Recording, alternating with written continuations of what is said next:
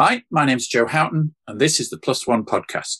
So my guest today, David Price, OBE, is a name well known in educational circles around the world. And although he lives in Yorkshire now, he's a Geordie from Jarrow. Um, so it's going to be interesting to kind of hear the accent for those of you that aren't used to the, the Geordie accent and, and stuff. Um, he's written three best-selling books on education, um, and we'll we'll talk about those a little bit later on. Um, he regularly speaks and trains and facilitates um, for it seems like all kinds of different institutions all around the world looking at the website david. Um, canada india ireland the uk you were you were talking about australia recently on linkedin. Um, so so welcome to the podcast and, and thanks so much for sharing your time today. Thank you joe. What what what the viewers and listeners can't see is that I was 10, 15 minutes late because I was just absorbed in a piece of writing. It sounds a terrible excuse, but sorry, and apologies for being late.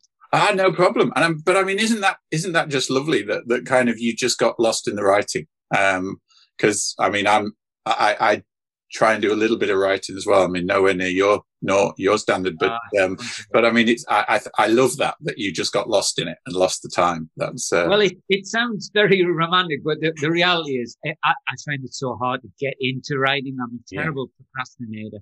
And so that once I get started, I just have to switch off all distractions. yes. So, you know, I'll be, I'll be checking Twitter or doing all that kind of stuff. And it, it's just a killer for your concentration levels. Yeah. So, so, so you, and that's really interesting because I mean, when I'm teaching kind of my students time management and focus and all the rest of it, that's what I say. I say, you know, there is actually an off button on the phone. Um, and, and you can turn Twitter off and Facebook off and you don't have to be plugged into those feeds. So do you, do you do that? Do you shut yourself away and just absolutely have quiet? You, yeah. I mean, right now it's, it's, it's odd because I'm working on a, and an accompanying kind of toolkit for the last book, The Power of Us. Right. Um, and it, I, have not been kind of contracted to do it, although the publishers are happy to, to publish it, but it, it isn't because there's not a contract, there's not a deadline. So yeah. it's one of those things that I, I, was just kind of ambling along with it. And then I thought, no, it, if this comes out, you know, three years after the first book, it, it's silly. It needs to come out at least within a year. So my, my, my plan is that it'll, it'll come out in, in the summer, but it won't be, um, and, and I, and I find this fascinating and, and my, my publishers thread are, are equally interested in this concept. You know, I mean, what is a book now? It, it, this, this toolkit will be a, a, collection of writings, but it'll also have QR links yes. to videos. Um, and there'll be as much, you know, people will hopefully, um, work through it. I mean, it, it actually doesn't work, I think, as well in, in text. I mean, I love having a book in my hands, but if you have to then keep scanning QR codes, it actually starts to make sense, you know, for it to be on the screen. Mm. And then you can just go straight to the video that illustrates the point that you're talking about. But I think that's, that's the future of publishing. It's going to just become uh, an amalgam of media, which, which makes for a more uh, richer learning experience, I think.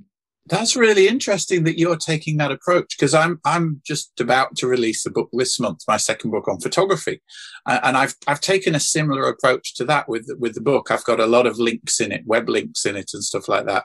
Um, I've created a Google map of where all the photos were taken, so that you know you can you can go to the Google Map, click on the photo, and, and it'll show you the, the, the ISO and the aperture and all the rest of it, and it, and you can kind of see whether you get the same shot or, and that kind of stuff. So yeah, I think this multimedia thing is is where we we need to go, isn't it now? Well, we've been talking about it for years, you know, but but it, the kind of the technology is now commonplace, and that's yeah. that's when you get you know rapid take up of, of of innovation. Yeah, yeah. So I mean, you know, you're right. Um, obviously, you've got what three books. There was Open, The Power of Us is the new one, isn't it? And, and Education yeah. Forward. Um, that, that, that, I, I technically I, I edited that one. Edited it was a collection one. of essays, so I, it was yeah. a collaborative effort. As as will be the the one that I'm currently working on. I'm I'm working with other people on it. Um, right. So yes. Yeah. Um. I I I, I read Open um after the Power of Us. Actually, I, I read the Power oh, of Us oh. and I devoured it mm. in like two evenings. I, I, just sat and read it cover to cover. It, I, I, found it amazing. The stories, which which we're going to come back to, I hope. But then kind of I went up on onto Amazon and looked you up, you know, and, and there's this other book that you wrote open and I thought 2013, eight years old. I mean, how relevant can that be now to kind of education today? But I thought, ah, sure, you know, it, I enjoyed the first one. I'll get the second one. So I did. And it was, I mean, I thought it was absolutely still completely relevant. It's kind of the, the stuff you were talking about, even eight years later. It's odd. Yeah, I'm, I'm, it? it's so interesting to hear you say that. Yeah, I think you're the first person I've come across who who has actually read them in reverse order, because there is a sort of you know in in open I talk about the way in which uh, learning was becoming democratized yeah. largely through the technology, and that the next step is is effectively what I talk about in the power of us, which is once we're we're sharing more than knowledge, we actually get into sharing what we make. Um, and so I've, there's always been a, an assumption that people would come to the first book and then read the second. I, I was, I'm fascinated to hear that it still feels relevant to read them in, in reverse order as it was. But yes, you're absolutely right. When I, when I wrote open, I thought about 18 months probably, and then it'll be out of date. Yeah. Um, and yet I, I, I still get people who are coming across it for the first time and, and getting something out of it, and that's that's great. Absolutely, yeah. So so if that's a if that's a sequence, kind of you know, open took you to the power of us. Hmm. What's what's the next step? In your writing? Where, where are you going to go for the next one? well, th- this this was not my idea. I have to say, this was the publishers. I, I work with mm-hmm. just a wonderful editor called Claire Bord, okay. and a, a, an editor is just worth a weight in gold. and I've, right. I've, worked with a number of editors in the past, and yeah. it's you know what it's like when you're writing. You, you become very protective and, and, and pretty sensitive, I guess, yeah. ab- about criticism. But the reality is, every single one of my first drafts, and I, I, keep them all. I keep all the drafts, and when I go back to read them, I just think, "Oh God, that was terrible. What was I thinking?" You know, it, I, I was trying to make jokes, and they just weren't landing, and mm. and I I guess I'm I'm a classic kind of you know self-taught writer. I, yeah. If if there's such a thing as the way the the the handbook for writing, I've never come across it, mm. and and I guess most people are, are, are, like that. But but the reality is that it, it, it's a very slow and laborious process. You know, I'm in awe of these um, fiction authors who you know they'll write five thousand words in a day every day I, just think the discipline that that requires and, and the confidence in your writing to do that. So for me, it's been a case of just get the first draft done, hope that there's sufficient in there that, you know, my, my agent can get somebody interested and that I get uh, an editor who, who understands that, you know, I, I'm, I'm absolutely open to criticism. I think you just have to be, you know, you can't be defensive about that. And, in in the case of the power of us, um, I, Claire kind of said to me, you know, I, I, already knew that because of the pandemic, that the book, which was actually finished in February of last year, right. would have to be rewritten. It was, you know, it was just too big an event. It would be like writing uh, a book in 1917 and not mentioning the First World War. You just mm. can't. So um, Claire, the editor, said we have a, a deadline of May because we want to get this book out yeah. in August. So that was perfect. That's exactly what I needed. And I, it took me three weeks of just writing, you know, 14 hours a day and being absolutely ruthless. Because if you're going to then add a whole other part of the book, yeah. then you've, you've, got to get rid of something.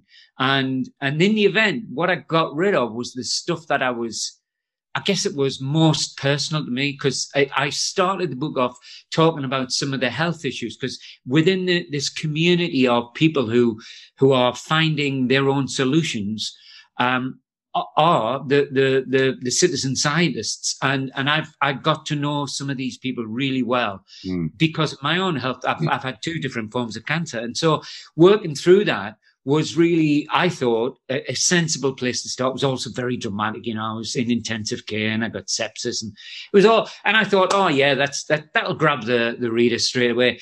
And then she kind of said, I think that's got to go. And, and you've got to have a, another way to start the book. Yeah. Which, which relates to the pandemic. And that, what it just threw me.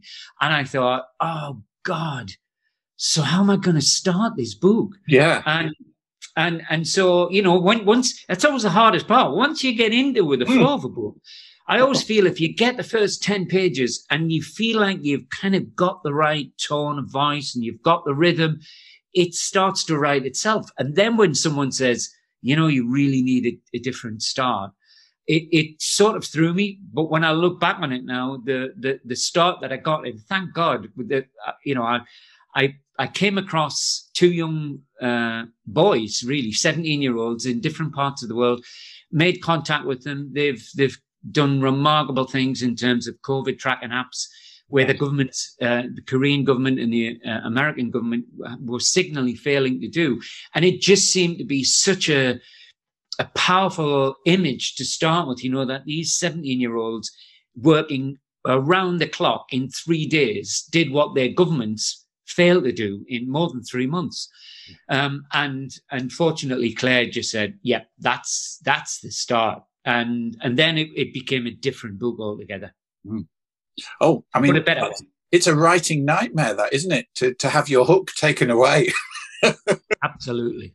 Yeah. Yeah, because it sets the whole tone, doesn't it? And and you're you're off to the races. Oh wow. Yeah. But yeah, I mean, isn't isn't that fascinating that, that you came up with that, which is so of the moment. Um, you know, 17 year olds, so they're young, they're connected, they're they're they're fearless. They don't yeah. know that they can't, so they do. And I mean, that's just the whole message, isn't it? and, and, and that and that's sorry because I completely lost my track. You asked me what's the what's the next book? Yeah, what's the next bit? Yeah, and, and, it was Claire, the the editor. She said, you know, we do want you to to sign a two book deal, and I said, oh God, I have to write another one. and she said, yeah. She said, well, isn't it obvious that you have to write another one? I said, no. What? What? What? And she says, these amazing young people that you feature in the book. You, you, the next book has to be about them and how we create the, the kind of education that's going to enable them to make all of these changes, you know, that, that, that absolutely need to happen. Mm. And that's, that's got to start in our education system. It's no good waiting until, you know, they've gone through university as, yeah. as these two young men have done, you know, mm. that have started with mm. Ryan and, and Avi Schiffman. They've, they've hated their, their education and kind of just endured it. And now they feel like they're doing something of importance and they are. But my argument is that we shouldn't have to wait until, you know, our education, our formal education over before we start changing the world. So yeah, that's the next book's going to be about that. Okay. Why education? I mean, if, if we rewind to when you were 17, you know, were you going through school thinking, I'm going to become a, an educator and a writer, and you know, this is what I want to do with my life, or, or did you want to be a train driver or a? a well, first, first of all, Joe, when I was 17, I wasn't at school because I left when I was 16. Right. The, the earliest time that you could leave school then I went to a Catholic grammar school where they beat Latin into you on a daily basis. Now, yeah. I mean, seriously, they, our Latin teacher had this leather strap. It used to terrify me. Uh, and he, and he literally, if you got things wrong, you would yeah. get the strap. Hmm. Um, you know, it's it's it, it's a very familiar picture in, in Irish um, uh, history, yeah. of course. The brothers, um, and, and, it was like that. It was it was a very traditional um, Catholic uh, school. and as a result, I hated it because I was always the kind of person who I, was a kind of autodidact anyway. At that time, I was um, teaching myself how to how to be, become a musician, um, yeah. how to how to write songs, how to read music. Although I was very poor at that, I preferred just kind of you know being in bands and and yeah. and spontaneously making music. Although there is a technique. It, it my whole open uh, was all about how the process of informal learning works, mm. um, because that's that's the kind of driver now. It seems to me. Why why education? Because I I, I just felt that um, my experience, which was when I walked out of that door, and I, will tell you a little story. When, when I walked out of the door of the school, I, I, I had one thing under my arm, and it was a it was a um, a plant holder, which I did in woodwork. I right. was considered not smart enough to do uh, O levels with GCSEs yeah. now. So the equivalent then for kids in, you know, grammar schools was supposed to be for the brightest of the bright. And if you were like me um, and struggling uh, academically, then you you got shunted off into the workshop basically. And I was terrible. I, have always been useless. Ask my wife about DIY, and it, it's just a litany of disasters. But I managed to somehow put this thing together. And I remember I, I lived about 200 yards away from the school. And I remember walking home, giving this to my mother and saying, there you are. That's what my education has done for me. And, and she said, is that it? And I said, yeah, that's, that's it. That's all I'm going to bring back. And I said, I'm never going back there again. I, I had done with education. I didn't want anything more to do with it. Fast forward 30 odd years. Yeah. And I was I was just I'd just become a freelance consultant, so 2001, um, and dear friend and mentor Ken Robinson had had got me a job, and it was a job in South Tyneside, um, a part of a team where we were looking to essentially revitalize the area that I grew up in. So it was partly about uh, schools. Will Alsop was doing something on architecture. There was a whole team and and Ken got me this gig to to to review education, and because I had a background in music, I remember my father saying. Yeah, so is why did they want music? I said, no, no, it's not about music, Dad. It's just about education. And he looked at me and he said, what the hell do you know about geography? I said, oh, yeah, not a lot actually. And but I went in, and one of the schools I had to visit was my old grammar school. Oh, wonderful. yeah, it gets worse. I, they'd given me an office, and I thought I was meeting the head teacher in the office. So I thought, great, I don't have to go to school. Then I realized I wasn't. I was actually supposed to be at the school. So just like you, I was late. But unlike you, I wasn't terrified at the prospect of being late in school, in trouble with the headmaster. And I remember he'd gone down to the office by now. So we'd swapped over. He was furious. I was waiting for him to come back and I thought, oh God, it's just like it was when I was 16. I'm sitting outside the, the headmaster's study. And I looked across, Joe, and there were these same bloody plant holders yeah. that they were still making hmm. 30 odd years after I left. And I thought, oh, I don't feel so bad now. If if that's the level of innovation that's going on in this school, and and frankly, it, it hadn't it hadn't really changed, yeah. um, and and so I, I just got to the point where you know when you have kids and when they go through exact same experience that you did. As, as reluctant as I was to work in education, it was just this gravitational pull. I just kept thinking to myself, this is wrong. It needs fixing. And, and I, I, I, can't really fix it for my two sons. They, they hated uh, school just like I did. But I thought, you've got to try and do something. It's no good just complaining about the education system. Get in there and do what you can to change it. And that's been the story of the last 40 years, I guess. And so, I mean, that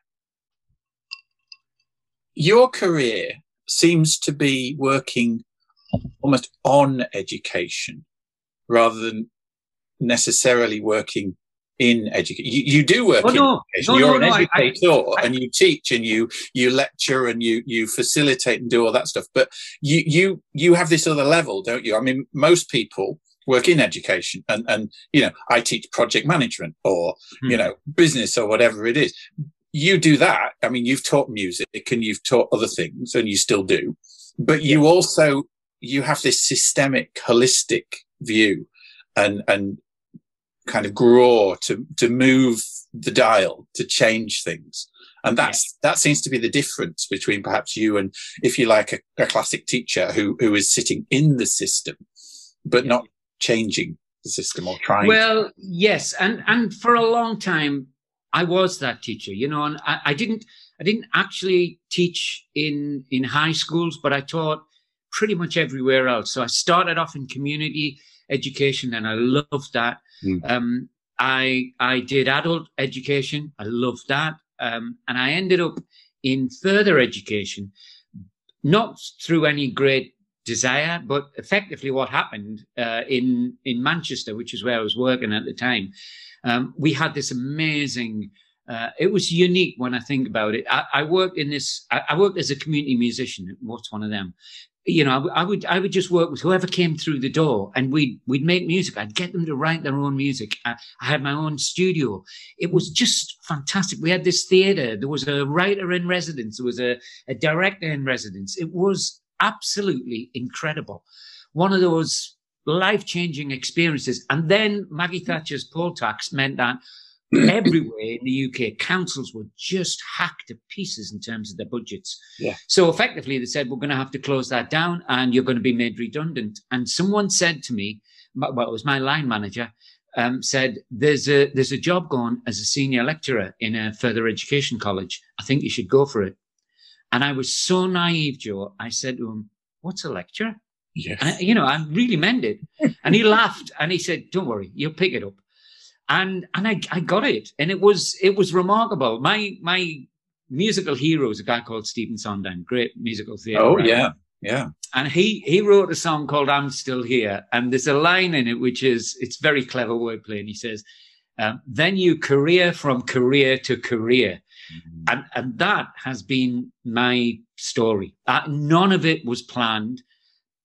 So how, how did I end up working systemically? It was because uh, I, I, got this job as a senior lecturer. So I, I, started having to manage people. I'd never done that before.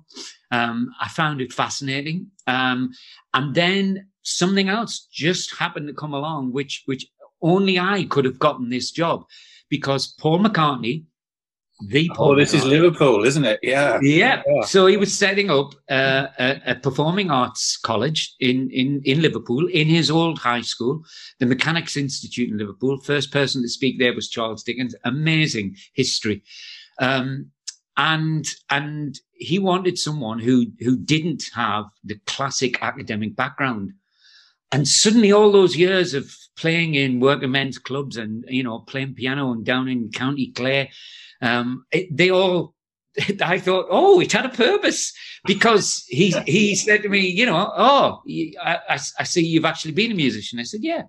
Um, and and we hit it off and i got the job. So again you know I, I, I didn't plan for any of that to happen and I was very happy there for a while. And then I just realized, you know, I'm not an institutional kind of guy. But by then, I, I was in a position of relative seniority and I was effectively the dean of this college. I had a hundred brilliant, creative academic people to manage. They were an absolute nightmare to manage. You know, I used to start meetings by saying, okay, let's just get one thing clear here. We're not curing cancer. Okay. We're getting kids up on stage so they can show off. That's basically what we do. So let's not let's not treat it as though our lives depend upon it. Total waste of time. Within two minutes, people will be, you know, vehemently arguing with one another. And I loved them. I, they were just so creative.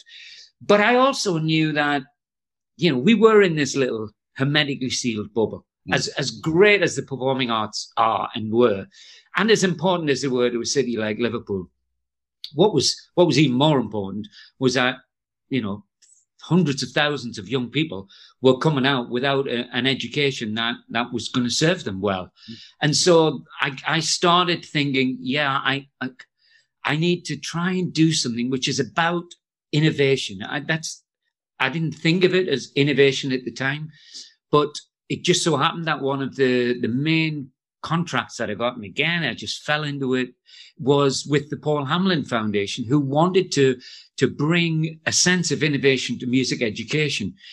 That was a project called Musical Futures, and it did astonishingly well. It's still around the world. It, it you know, without boasting, because I, I, I didn't I, I, was no longer associated with it. I handed it on to this brilliant woman called Abigail D'Amore, who built it into this global movement for um, for informal music making in school, and it's it's been um, it was so successful that essentially the foundation then said to me, is this just about music? And I said, no, no, it's not about music. It's, it's about how we learn. And they said, well, let's, let's do another project. And so we did something called Learning Futures, which was about how to bring innovation in order to enhance uh, student engagement. That was that was my big thing, and and always has been. You know, why are so many? You know, when when you do, when you do a kind of yardstick of students being engaged around the world, it's it you could pretty much predict that about 30% of students will consider themselves to be engaged in the learning. Great. I was not one of them. 30% are, they're neither engaged nor disengaged. They're just kind of getting along with it. Australians call them radiator kids. I said to them, what, what do you mean radiator kids? They said, well, you know, they're in the room, they keep it warm, but they're not doing anything else. It's, it's a horrible way to describe, uh, eight years of your life. Uh, and then the other third are those who are actively disengaged. And, and, and that was me. And there, but for the grace of God, you know, I, I could have ended up, you know, in all kinds of trouble.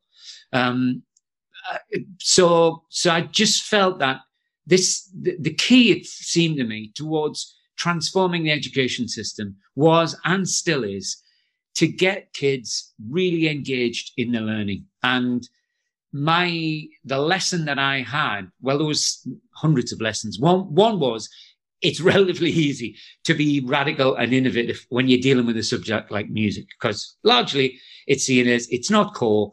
Kids are enjoying themselves. Off you go. Do what you like. Apply that to literacy and numeracy, and whoa, that's very different. So once you start encouraging schools to be much more radical about, about core subjects, then you come up against the system. You come up against the, you know, the high stakes accountability schools that say, you know, I'd love to do what you're talking about, but we can't because we've got Ofsted crawling all over us. We, we could get closed down. So I realized, you know, that, that it, it, you can't you can't just if if you because at that point I was working with a, a, group of people called the Innovation Unit in London. They were formerly part of government, but then became independent. And and their thing was to to change the education system. And so all I was doing for a while was working kind of strategically top down, as it were. Yes. And it and you know, it's a frustrating experience, put it that way. You can write your pamphlets, you can take people to, to great examples of learning and go, see, it, it's possible you could do this. But at the end of the day, you're not in their shoes. You know, ultimately, you're going to write the report and then you just hope that some of it sticks. And it's been wonderful to see, even in that difficult project, which is called Learning Futures, that some, some great things happened as a result of it. The ripples just kind of go out. But I, about eight years ago, I thought, you know, I, I, this is going to drive me nuts. I, I'd rather just go into a single school and and train them in something hmm. which which just happened to be project based learning. But I've I've done training in lots of you know design thinking and lots of different ways of of approaching education, and it's enormously satisfying to go in and spend you know a week in a school and and by the end of it you know that that school has changed. But life's too short. You know, if, we, if we change the education system one school at a time, we're all going to be dead. So I, in my own way of kind of living with this is to, is to work both ends at the same time. And it just, it so happens now that in the UK, you know, the idea of radical innovation in education, it's just laughable, you know, because we've got such a conservative government. Um, so, so I do it through books, you know, and I, I, I hope to influence leaders through books that, that, that will bring change. But I also continue to go in, which is how I come to meet you and mm-hmm. to work with, with educators, um, on really practical, getting your hands dirty, learning by doing. And, and I find that enormously satisfying and, and a lot less lonely than sitting in a room writing. Well, indeed because there is that, isn't there? I mean, it's one thing to write books and, and, you know, be, be influencing from the top down. It's quite another thing to be in a classroom with people who are either learners or educators who want to teach better. And I mean, that, as you said, that's where we met with the Innovation Academy at UCD. How did you, how did you get roped into that? um, I, I forget now. I think uh, Suzi Jarvis, yeah. who set the, the academy up, she'd read open and um, she liked it and thought, yeah, we'll, we'll get this guy. Didn't really know. I mean, the the thing I loved about the Innovation Academy was it challenged everything. Um, oh, sorry, I'm just looking out the window. We have these red kites here. Have you? Oh, do you know the bird, the red kites? The big, yeah, the hawks. Yeah, yeah Beautiful. aeronautical. Uh, the, this one, it hasn't flapped its wings for. I'm fascinated. It's, it's gone like half a mile. and It hasn't yet flapped its wings. Sorry. Um, so Suzi said, um, "Yeah, come over and we'll do a fireside chat." And I thought, I, I am anally over prepared. I, I over prep everything. So this just felt really scary, and I just thought, "What are you going to talk about?" Oh, we'll think of something. Yeah. And it was it was uh, it was fantastic. I absolutely loved it, and I I loved being confronted about th- that level of over prepping that I do. Now, as it's gone on, I, I, think I've had some influence in helping some of those uh, approaches become a little bit more codified, um, and and that's been great. We've found a kind of meeting in the middle, which is which has been terrific. But I, I love the program. I love the enthusiasm that these educators bring. Um, because they're in the system, you know, they're having to do the day job and, and especially over the past couple of years, that's been really hard for educators everywhere. And I just have to tone it down, you know, because it's, it's easy for me to say, you know, you're working in the system. The system's all wrong. You need to change this. Mm. They're just like, you know, are we socially distancing the kids? Is it, is it safe to, uh, I mean, it's, it's a nightmare. So, uh, and of course, it's been the same for me. Uh, you know, I've gone from being in a room with people yes. to to this you know doing doing webinars. And okay you know i mean everybody's adapted and it's been great. And and you know i had to like everybody else had to effectively turn the office into a tv studio and do all that. But it's not the same. And and there is a school um, a private independent school down south in in uh, near brighton. And they wanted me to come in. I've, I've done some work with them before on, around innovation. And they wanted me to come in a year ago, and uh, and then I said, well, I can't, can I? And, and, they said, no. I said, well, we can do it on a webinar. No, we don't want that. We'll we'll we'll fix up another date in six months. And God love them, the date just kept being pushed back. Yeah. But but I'm supposed to be going in there at the end of August, and I can't wait. I I would crawl over broken glass to be in a room now with with educators. yeah, so it's crazy, isn't it? Yeah, I mean, I in September last year, I got to see my students at Smurfit, um, the new master's intake for one day.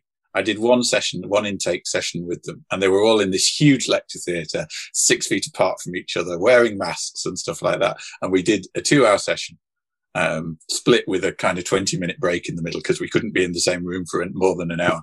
And that's the, that's the only time I've seen my students this whole year and I'm going in tomorrow because the lockdown has just been released in, in Ireland so that we can at least now travel more than five kilometers. And I'm going in tomorrow to, to do headshots for them because, you know, I do photography as well. And, and I always do headshots for all my students. And I've been saying to them all year, like, I, I you know, I've not even been able to see you. So we're, we're going to, we're going to meet up on the front lawn of the college and, and do headshots. Kind oh, of brilliant. But I'm so looking forward to it. You know, but that'll probably be the longest car journey I've done in six months. Wow. And it's like 20 minutes to college. you know, it's been, it's been round the corner to Lidl and back has been, has yeah. been the limit of it recently, hasn't it? So and it's, it's just, yeah, the, the distance, the, the, the separation has been very difficult, hasn't it? It's, um, well, and, and the disruption, you know, and it's, it's, me and my wife do the project based learning training together. And you know the rhythm of our year has always been the first three months we're in australia. And we've always okay. you know, we build up a, a, a, a, network of schools that we work with and they're fantastic you know. And you effectively send out an email and say we're coming over.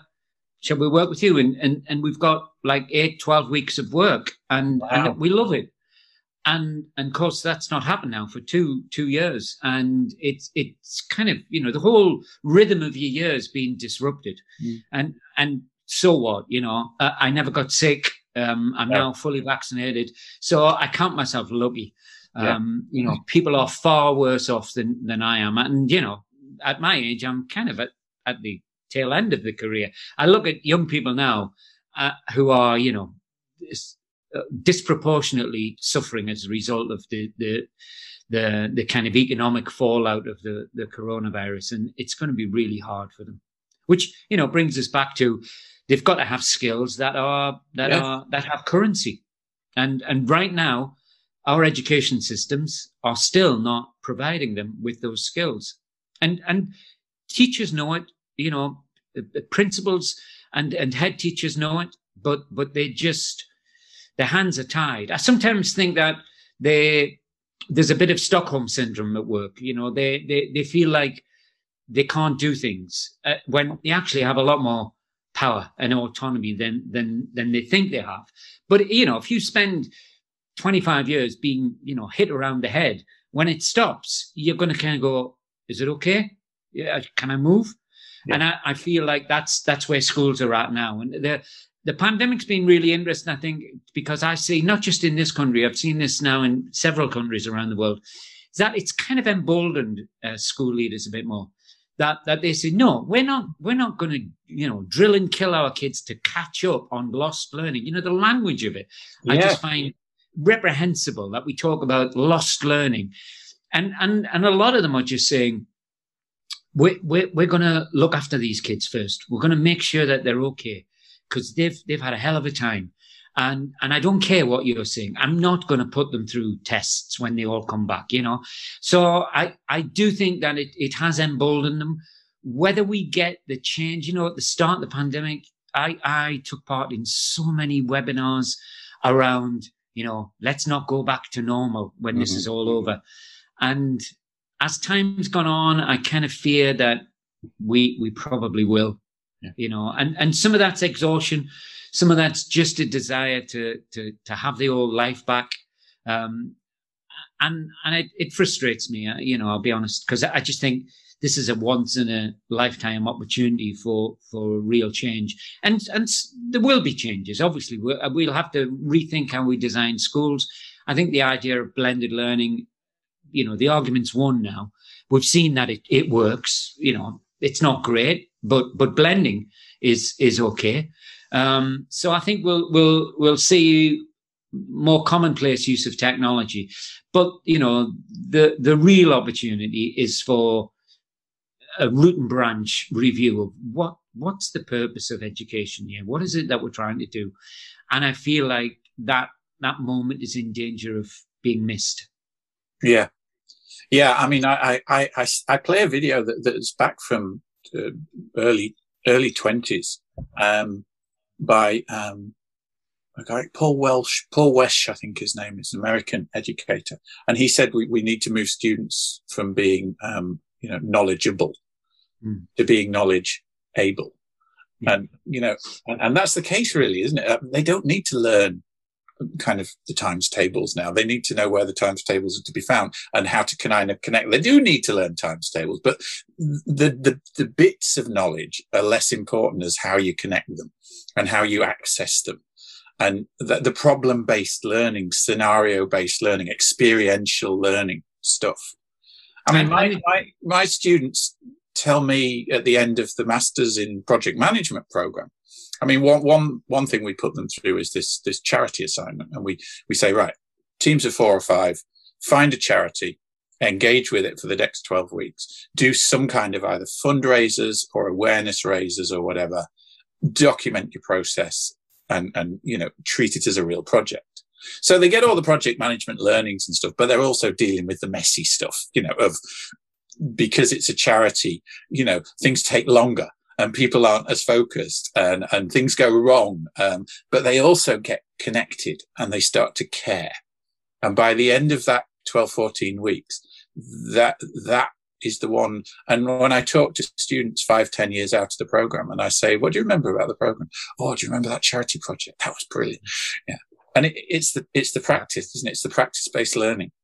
Yeah. And, and in, in the power of us, you know, I, I, even though the book is ostensibly not specifically about education, there, there is a chapter um, in there which which I looked at how how these principles of kind of user innovation play out in in in the field of education. And so yeah. I, I, you know visited some schools that I'm already very familiar with, but I also visited some new schools, and one of them was the Liger Leadership Academy in in uh, Cambodia in Phnom Penh, and it is it's probably the most remarkable school I've ever seen. And I was lucky enough to to spend a week there, and you know the school. Jeff Holt, one of the the two um, founders of the school, talks about um, how we, we tend to use the word scaffold in terms of learning. We talk about how we need to scaffold learning. You know, you, you learn this bit of knowledge and then you can build on top of that. Mm. He believes that what they're about is, is about scaffolding experiences. So when you first start off at that school, and it's a kind of senior high school, um, you you may have come from uh, the most remote village in Cambodia where yeah. you couldn't speak a word of English until the, the day you walked through the door. And yet within six months, because all of the tuition is in English, you're, you're absolutely fluent in English. Right. But more than that, within six months, you've gone out and you've interviewed somebody about their personal history. It might have been about the killing fields and the Khmer Rouge. Yeah. Mm-hmm. Within a year, you've put that knowledge to, in, into writing Cambodia's first economics textbook, which is now in every school in Cambodia. You've done that as a student. Within two years, you've then, and I saw when I was there, I saw these kids getting a check from a local um, early years center who invited these 15 and 16 year olds to come in and redesign the curriculum for this early years center based on their experience in Liger. And, and there they were, curriculum designers and, and working just like your students were yeah. on a real life project with all the, the tensions that go with that and doing an amazing job and getting paid for it. You know, and, and this is a school that says to its students every year, you, at the end of each year, you have to write an essay saying, how have I changed Cambodia this year? Because they are. They're, they're not waiting until they're out of school before oh. they change Cambodia. They're working on government led projects. They're doing marine conservation projects. They're launching Cambodia's first ever bloody satellite. You know, it's just astonishing. And, and this kind of tyranny of low expectations that we have with kids. You know, I, I sometimes when I when I tell people about these schools, they kind of go, "Oh well, yeah, you know, they are handpicked schools. We could never do that. Our kids yeah. couldn't do that. It's nonsense. They, the more responsibility, the more challenge you give kids, the the the the higher they rise to that challenge. Hmm. We just don't do it enough. That's that's. I mean, that's amazing, isn't it? That the the but I mean, I think that's the thing, isn't it? It's it's almost resetting educators' expectations about what they can ask of those that they are teaching. And I mean, it doesn't just have to be a boring curriculum, you know, this slide deck and these slides and these bullet points and stuff, does it? No. Eh, because I think, Joe, the, the, the thing that has changed the reason why I, I, I, wrote open was because I I saw what my kids were doing. They were kind of adolescents at the time, and it was like a whole of the world. Yeah. I had no idea. Like when when my eldest son was about fifteen, uh, I couldn't get him out of bed in the morning. Well, you know, big surprise. All fifteen year olds are like that. But eventually, I, he told me what why why he was so narcoleptic in the mornings, and it was because he was taking part in um, internet radio station uh, panel discussions uh, around libertarian politics. He was wow. fascinated by libertarian politics. Yeah. And because they were based in America, they were happening at, you know, two or three in the morning over here. And I said to him, well, couldn't you, that's great, but couldn't you just record it and listen to it in the morning? He said, no, you don't understand. I'm not listening to it. I'm, I'm a panelist. Yeah. And I just thought, wow, what? Mm. I had no idea. And I said, does your school know about this? And he laughed and said, "Good, no, of course not. And I don't want them to know." And that's that's what I, has changed, and that's why I think the, the the rate of change in education is now in danger of falling so far behind what our young people are doing, so that you know when I write this next book, it's it's it's about going to see the, these amazing young people who who now for some reason you know, word seems to have gotten around that I'm the guy who champions these young change makers. And so a lot of the time I don't even have to look for them. They they kind of get sent to me. And one such yeah. happened uh, shortly after the Power of Us was was published, and I forget who told me about it, but somebody said, "Oh, you need to talk to Sophia Leal." And I said, "Who's she? What's she doing?" And they sent me this video. And Sophia is she's now 16, so she's come at the end of high school. She's probably going to go to university. Incredibly bright, you know, Colombian, but absolutely fluent in English. Um, and her school project was to design something that would be of use to people in, in an emergency. And she's come up with this amazing design. It's a carbon fiber igloo. She calls it Igloo. It's it's new igloo, and right. and it kind of opens up as a as a fan shaped thing. So if the weather's okay, you can peel the roof back and you can house a family. And it's extremely lightweight. It's extremely portable. It's cheap to manufacture. And it's perfect, of course, in for earthquakes or, you know, natural disasters. Um, and she's taken it to the UN. And this week, she'd entered it in a, a university innovation uh, competition for the whole of Argent- uh, whole of Colombia. And she won. Oh. She's 15 year old and she's now set up a foundation. She's doing the whole Kickstarter thing now to get people's donations so that she can get it, you know, off the prototype and, and into production. Will you send me a link to it? I'll put a link in the show sure. notes as well because uh, sure. Uh, yeah, that would be brilliant.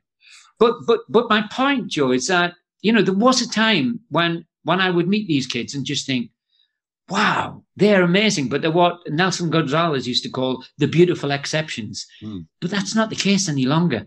You know, because these young people are now globally connected in ways that, you know, my generation just can't comprehend. Yeah. They are, they are entering into kind of socially purposeful uh, projects, uh, you know, at, at, at distance and and they're just getting on with it. And they're doing it largely outside of their school. Now sophia happened to go to a school that that believed in project-based learning and and you know in putting students into the real world.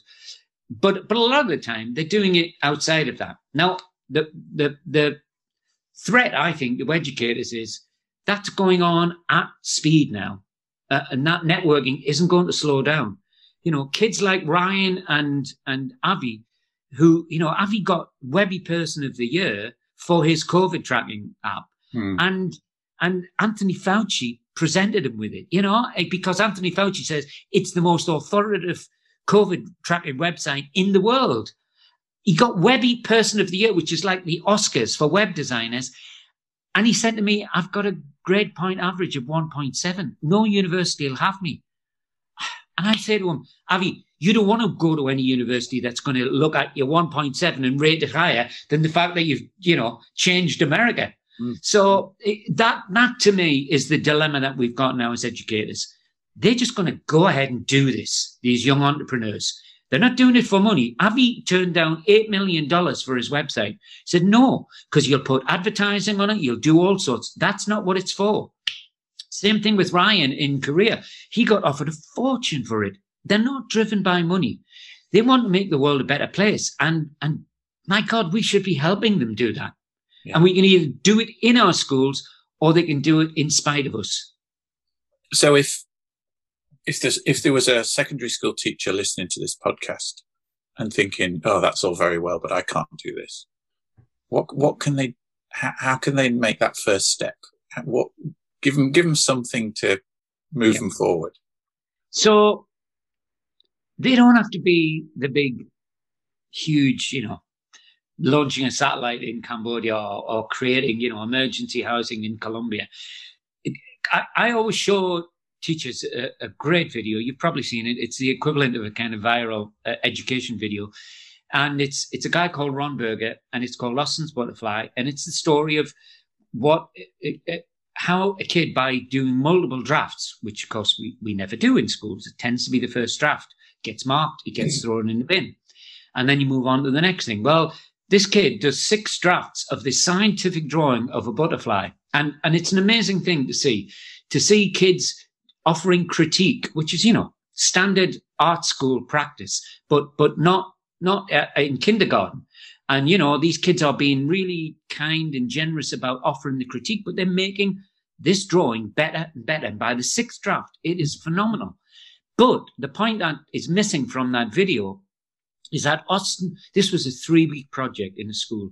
Right. And Austin's drawing was on the back of a postcard, a series of postcards that that school did for the local conservation centre around endangered species. Now, every school has those yes. kinds of yes. places in the community.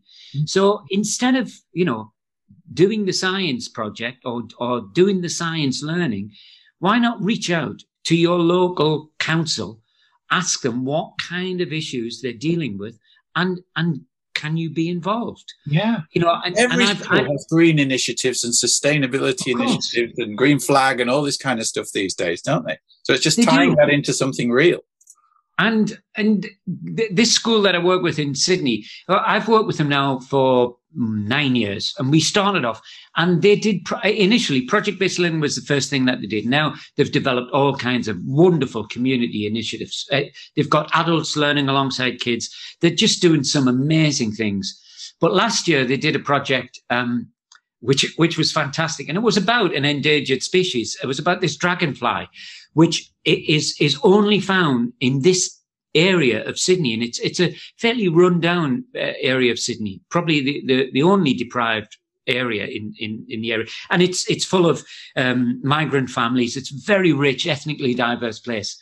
Anyway, they decided that they wanted to do something, and they reached out to their local council, who it just so happened had somebody and that was his thing. His thing was looking after this dragonfly.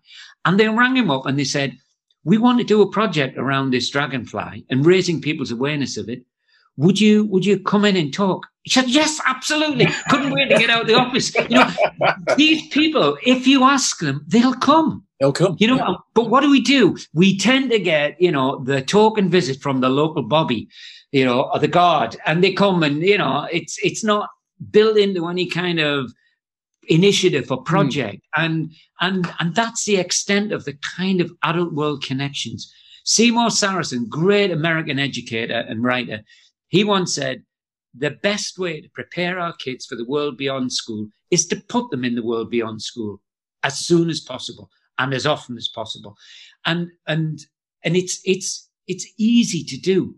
And so, you know, I, that's, that's what I'd be saying to teachers is to think about how you can how you can genuinely answer the question that every kid asks and by the way i think has every justification in asking which is so what yeah. you know so you've taught me this piece of knowledge so, so what? what am i going to do with it and and i think we have to be able to answer that question and, and, and we have to be able to answer it well, not just because it's on the test in six weeks time.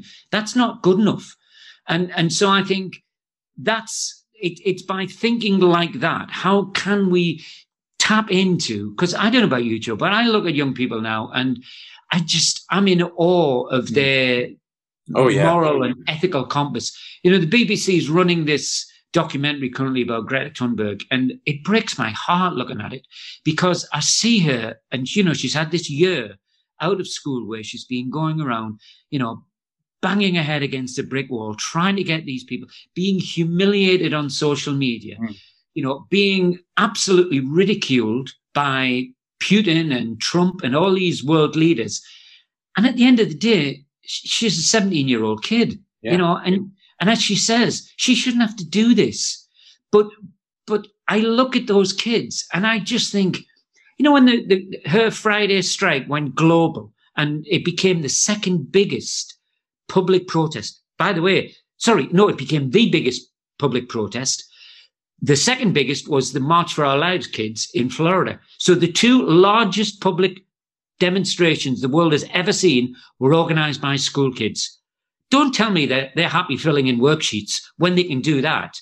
But yeah. the fact that they did it and yes. we had, we had school leaders and politicians in this country saying, your future is more important. You can't take a Friday off to go out in the streets and protest. And the kids were saying, my future means jack shit because if we don't do something about the environment, there isn't going there to be a be future. a future. Yeah. And they, they, they couldn't see that. You know, they were trotting out the same ridiculous line like, whose education's going to get ruined because you took a couple of Fridays off? Mm. Nobody. That's that's not. I know people who take the kids around the world for six months, and the kids learn far more than they would have done in school. So it's not so great what you're offering on a Friday that these kids uh, can can afford to pass it up. So why not tap tap into that? That they, they come with all of that burning intensity within them. So why not tap into the power of that and redesign your curriculum so that they feel they are doing something that's socially purposeful? Yeah. Oh my goodness. Uh, I, Sorry, I feel, I feel like we I've, could. I've been off on a rant. Oh, yeah, that's great. I love it when you go off on a rant. It's fantastic. I feel like we could go on all day, but I know I can't keep you all day because you, you want to get back to your writing and you and stuff. But I mean, that that's fabulous, and I, I, think that's a really good plus one to kind of to to give people that that you know connect with your local community and connect with something real outside the school or outside the college. And I mean, that's what I try and do in my kind of programs as well and and yeah. it works every single time. it's always challenging as a teacher because you kind of you, you're outside your comfort zone a little bit, aren't you? Because you're putting them out there into that messy real world, and things could go wrong, and things you know aren't kind of like in a box, but they're not in a box. no, of course. Uh, and and when you said at the start of this that you wanted me to think about the plus one, uh, that actually wasn't going to be mine. Well, I think you are. It, it, it's it's a good enough one.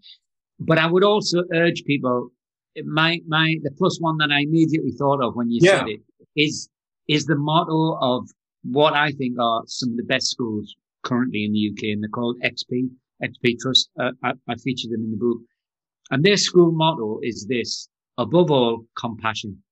And I, I just think right now that is so important. Mm. So yes, get out in the world, change it. it. There's a lot of it needs changing but but let's do it with compassion.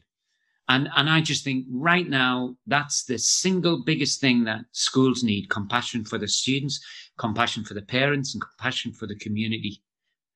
Yeah, yeah. I mean, it's got to be okay not to be okay, and particularly at the moment. Absolutely. Yeah. yeah. Yeah, there's a lot of hurt out there after this last year or two, isn't there? It's, sure um, is. Yeah. Listen, that's a great place to stop. Thank you so much for your time today. Um, You're welcome. I, will put your website and books and things up on the show notes and stuff. Is is there any last kind of call to action you'd like to share with everybody? Oh, I think I've, I've it's been one long call to action. it, it, it kind of has, hasn't it? Yeah. So that's fantastic. No, I mean, that's been really valuable, I think, David. So thank you so much for, for giving us the time today. Lovely. I'll, I'll send you some of the links to the things I've talked about, Joe. Brilliant. Great to talk. Okay. Thanks a lot. Have a good day. Bye. Take care now.